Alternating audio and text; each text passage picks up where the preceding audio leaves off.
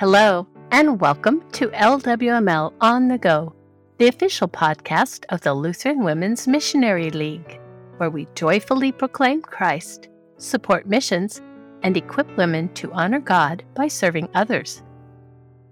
Today, our devotion was written by Lois Volz, and it's titled The Lord My Solid Rock.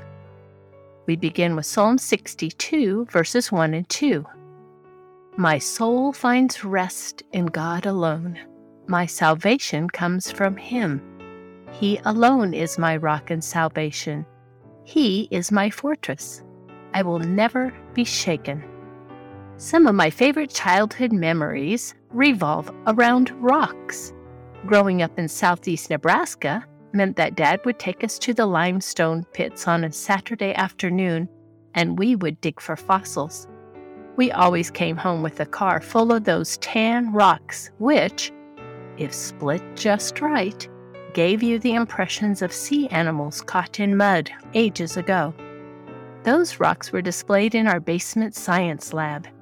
Each summer, we journeyed to my mother's homeland of Colorado. The kids' voices from the back of the station wagon were heard as we wound up the mountain roads. Dad, find us a stream where we can throw rocks in the water. We also loved going to the old mines in the mountain ghost towns to dig through the slag piles searching for fool's gold, iron pyrite.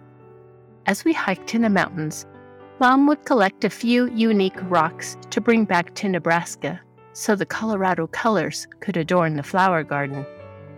Rocks always meant fun to me. My husband, on the other hand, was raised in western Wisconsin and has no love for rocks. Each spring, he and his siblings were summoned by their dad to head to the fields to pick up rocks after the crops of oats and corn were planted.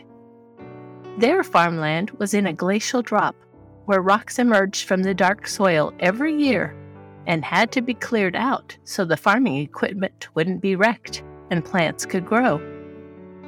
Rocks always meant work for him. Needless to say, my husband is not thrilled as I pick up rocks almost every place we travel as visual reminders of an exceptional event. The early Old Testament records stories of many individuals piling up rocks to mark a special experience or revelation from God. So my ritual has precedence. Often, I write the date on the rock to help bring to mind a wonderful memory. As I look at my collection of rocks, they continually remind me of the many Psalms that speak of God as our rock and fortress. The word picture that David has drawn in Psalm 62 is a rock constructed high tower of defense that offers a place of protection and shelter for weary and frightened people. What a grand description of our God who stands beside us in all situations of life and promises to guide us through the difficult times. David writes that we can even rest inside this fortress. Whether we are sad because our dreams for family or friends have not been fulfilled, or distraught because of past hurtful experiences, weakened from ill health, or afraid to take steps for necessary changes in our life, our rock and fortress provides peace, support, and rest. As we trust the Lord with our fun times and hours of work, He will provide all we need for daily life. Let us rejoice in God, our rock and fortress. Please pray with me Psalm 95, verses 1 and 2. Come, let us sing for joy to the Lord.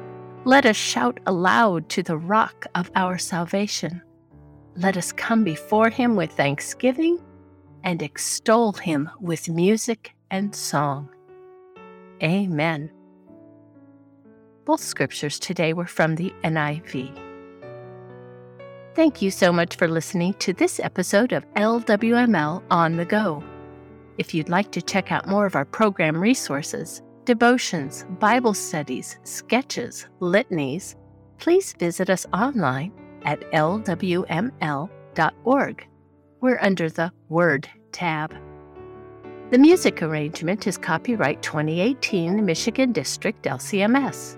The hymn God Loved the World So That He Gave was arranged and performed by Peter Prochnow as part of the Hymnal Project. The Hymnal Project was made possible by a generous donation from Carl and Patsy Fabry in partnership with the Michigan District LCMS. You can learn more at thehymnalproject.com. My name is Eden Keefe, wishing you a grace filled rest of your day.